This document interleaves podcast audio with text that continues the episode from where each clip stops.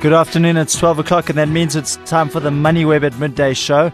I'm Warren Thompson, and it's uh, been a fairly uh, quiet day on the JSE, but uh, there were results out of Cartrack.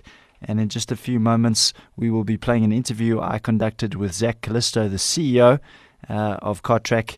Uh, another great set of results for them with headline earnings growing based on underlying growth in subscribers for its uh, range of, of technological products tracking vehicles and fleet logistics.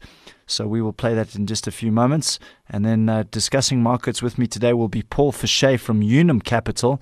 Uh, we'll be speaking speaking to him by telephone to get his view of what's happening in the markets with financials down three quarters of a percent. The only bourse, only part of the bourse at the moment that is in the red. Uh, so we will be catching up with Paul. Remember that this show is being brought to you by Chartered Accountants of South Africa, leaders in business. MoneyWeb has a unique opportunity for financial advisors. Through our Click and Advisor offering, advisors can interact with a growing investor based audience and attract new clients. To find out more, visit www.moneyweb.co.za. You're back with the MoneyWeb at midday show. Today, Cartrack announced full year results to the end of February, which saw robust subscriber growth of 25% to 751,380 uh, individual contracts. Uh, the company was also able to grow headline earnings per share by 17%. I caught up with its CEO, Zak Calisto, just uh, a few minutes ago, and this is what he told us. Uh, thank you very much, Warren. Um, well, the set of results have come in with the expectations. Um, I still believe that um, I always feel that we could have done more, but uh, we're very content. Management is content with our results. Okay, great. Uh, in particular, what uh, what's driving uh, what I see is driving this uh, the, the, very impressive growth in headline earnings uh, starts with your uh, subscriber growth, which grew 25% to 751,380 units. Just give us a bit of a sense as to where you're seeing that growth, and specifically the geography and, and what what type of product you're seeing there. Well, we really market for the uh, stolen vehicle and recovery uh, uh, vehicle theft insurance. We're starting to take some good take up. But I think fundamentally what's giving us the growth is that uh, we finally have sorted out our distribution and we've been able to bring on more talent into the company. And uh, the last year we added over 150,000 subscribers. Uh, we added close to uh, 90,000 subscribers just in the last six months. And in the first two months of this financial year, we've already added in excess of 30,000 subscribers. So we're really seeing a, good momentum, and we believe the market's underpenetrated, and we continue to, uh, we will continue to drive uh, the growth. Uh, you, you're active across a number of geographies. Specifically, where where are you uh, you seeing this this uh, subscriber growth? Is it across all the geographies or countries you operate in, or uh, is South Africa still very much the the core of that growth? Well, we've seen growth in all the segments. The only segment that we're not, uh, it's very flat, uh, very little growth, in actual fact, no growth, is Africa, outside of South Africa. But South Africa, in terms of percentage, it's really good growth. In terms of nominal subscribers, it's obviously the biggest, coming from a big base. It's also, you know, the biggest uh, subscriber growth. But Asia and Europe have all had really good subscriber growth. So fundamentally, the growth is good in all segments. And I think Africa, uh, we will see growth uh, with the new management structures that we've been putting in place. Uh, I genuinely believe that in this coming 12 to 18 months, we're going to start seeing good growth also coming out of Africa. All right, great. So, uh, in respect of the current uh, your your current business model and where you operate in, uh, are you anticipating any new entering any new markets in the forthcoming year? And and uh, uh, do uh, I, I, presume acquisitions don't really uh, make sense for you, given the fact that uh, you're able to enter the market with the technology that you have, and you seem to be able to compete uh, very, uh, very positively with uh, the incumbents. So, just give us a sense of what your plans are for the business in the next 12 months. Uh, we certainly aren't uh, planning to go into any new markets. Uh, we've positioned, we've registered a company in Australia, but that was more to reserve our name and just to give presence for future. But I think we we got a lot to do in the current markets we're in, and I think we we're too stretched to go into a new market at this point in time, and we just got to focus for the next two years on the current markets we're in. We'll only go into a new market if absolutely necessary. Okay, just one other thing on your product offering. You you said in your SENS announcement, in, insurance telematics is fast becoming a critical component in risk management.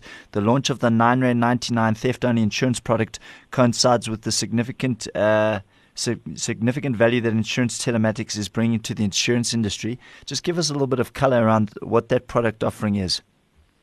Well, uh, the product, what we find is with about approximately 70% of the South Africa vehicle owners, they have got no insurance whatsoever on their vehicles. Got, they don't even have third-party insurance. So uh, most uh, most people can't afford your traditional third party, well, not even for fully comprehensive, and they're really concerned about losing their vehicle. And we're now addressing that where we, for 999, they can take theft insurance on the, on the vehicle, and uh, that's the insurance we're offering for the uninsured market, which is about 70% of the vehicles on the road. That was Zak Calisto, the CEO of Cartrack.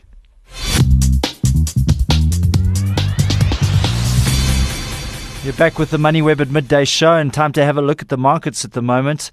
Uh, just barring the financials, as I, as I, pointed out in the introduction, they're now down uh, 0.8%.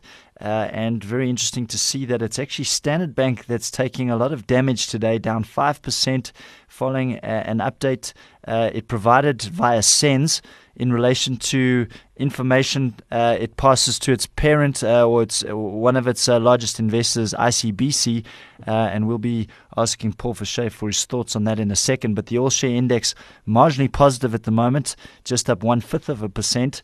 Um, uh, industrials up almost three quarters of a percent. gold mining has just marginally negative at the moment, and resources up nearly one percent at the moment. behind Naspers, though, it is Standard Bank. Uh, that is uh, the second most traded share on the bourse this morning. Uh, and the currencies, uh, the rand continuing to take losses, almost down 2% against the US dollar to 12 rand 29. Against the pound, it's lost almost 1.5% to 17 rand 14. And against the euro, down over 1% to 15 rand. Gold's at $1,326 an ounce. Not a great day for platinum, down almost 6% at the moment to $971 an ounce. Platinum faring a little bit better, down only 1.5% to $918. Uh, I'm now talking to Paul Fache from Unum Capital via telephone. He joins me. Uh, good afternoon to you, Paul. Hi, Warren. Thanks for having me. So uh, clearly, what's happening uh, in relation to the financials, which is uh, the only sector that, that's down at the moment, was uh, Standard Bank that's seen a big knockdown to almost uh, 6% at the moment. Uh, have you had the time to go through the uh, update provided uh, to ICBC? I briefly looked at it, Warren. Um, yeah, I can't really see the reason for such a for such a massive drop. I think more what's happening is Standard Bank looks to be catching up with the other banks. It's uh, the other banks have fallen off quite uh, quite heavily over the last few days, and, and Standard Bank's actually been holding up quite well. I think today's just more of a catch up with that. So maybe combined with uh, the report to the ICBC, which wasn't uh, exactly. I mean, there was a there was definitely a drop in uh, shareholders' equity on on the report, but nothing uh, that looks that looks to be causing such a such a catch up. So I think this is more just a catch up in terms of uh, Standard Bank catching up with the other banks.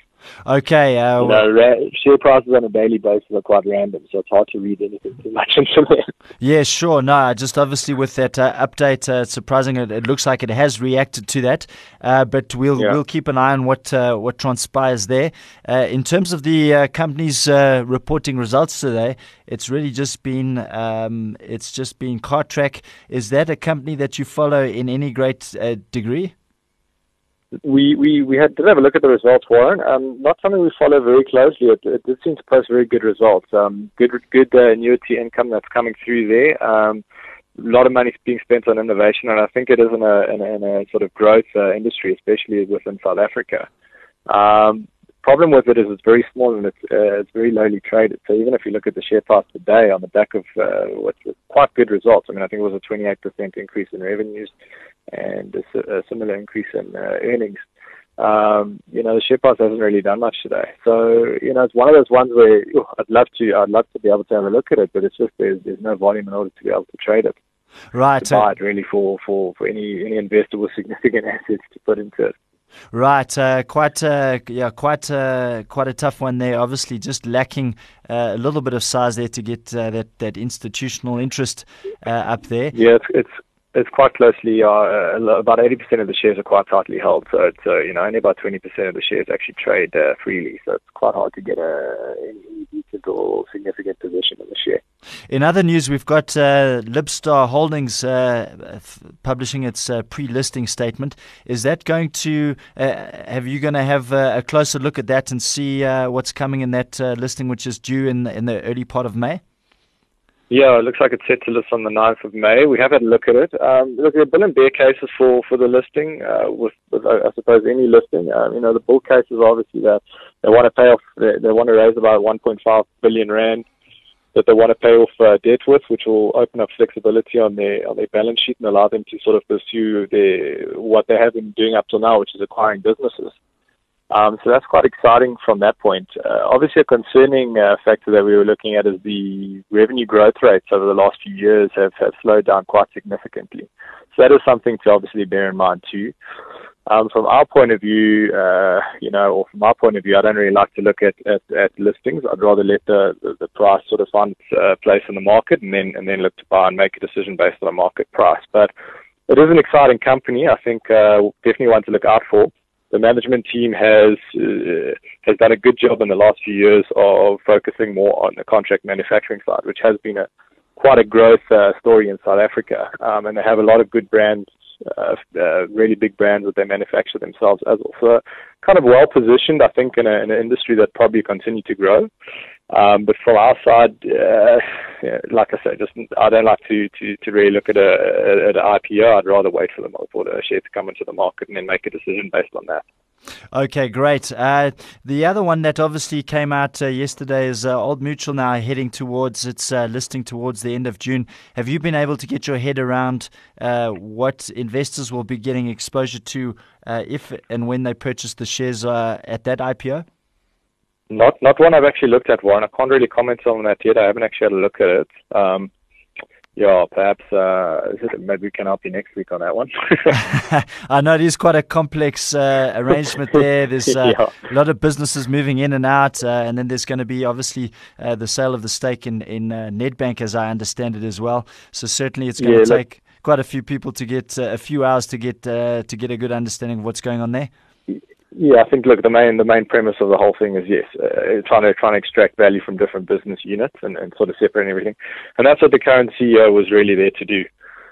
Um, so it's pretty much doing what he was what he was brought in to do, which is separating all the business units out and trying to extract value from it. But yeah, quite complicated deals and something that will take yeah, I think quite a while for analysts to look at and sort of get their heads uh, wrapped around. What certainly uh, many people are now looking at, uh, based on uh, the few people I spoke to yesterday around uh, this this uh, sustained, I think this it's probably the, more an initial stage of weakness of the rand against the dollar following the big comeback after December. Is that uh, there seems to be again another uh, cycle of on-off risk on-off trading. Uh, just give us uh, the, what you're kind of seeing in the currency at the moment with the rand having another bad day against uh, its major trading partners. Is this something we're going to see sustained weakness in? Yeah, I would, I would say, look, I mean, the rand has been uh, quite strong over the last few months, obviously on the back of political, uh, uh, the political situation. Look, the rand is weak across uh, all the major currencies today, but it's more uh, a function of dollar strength. If you look at over the last uh, few weeks, it's more that the dollar strengthened and, and the rand has strengthened quite severe, uh, weakened quite severely against the dollar. Against the, the pound and the euro, it's sort of around, yeah, it's pretty pretty range bound of where it was a few days ago. Um, today quite weak though. I think yeah, you probably see um, the rand has been quite strong. I think you know on inflation concerns, uh, risks of uh, you know the big uh, economies are starting to raise rates. I think you will probably see money fall out of emerging market currencies and back into more developed currencies. I think that's just a sort of as a macro trend. Um, big numbers obviously to look out for this week would be the ECB rate decision. That's going to be a big one to look out for on Thursday, and then the BOJ as well on Friday. What are you expecting um, there, Paul? What, what, are you expecting? Uh, uh, I think I think probably in the ECB we'll see rates rates uh, stay flat. Um, but I think there is definitely the rhetoric around there's going to be more sort of risk to the upside. Okay, so uh, rates increasing, yeah. So I think I think that's a big danger at the moment uh, globally is especially in Europe and in the States, is that rates will start having to be increased, I think, a little bit quicker as inflation concerns become uh, more of a factor.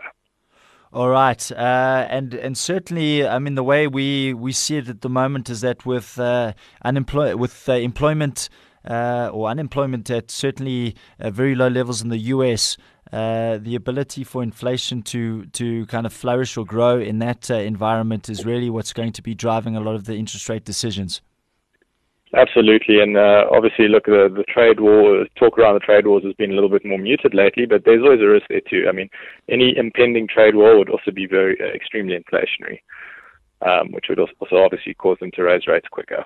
All right, great. Well, uh, there's always uh, always things to, to uh, keep a lookout for, and uh, obviously, I will certainly be paying close attention to that later this week. But thanks very much for your insight today, Paul.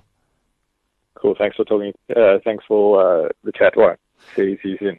Okay, great. That was Paul Fisher from Unum Capital. Remember, remember that this show is being brought to you by Chartered Accountants of South Africa, leaders in business.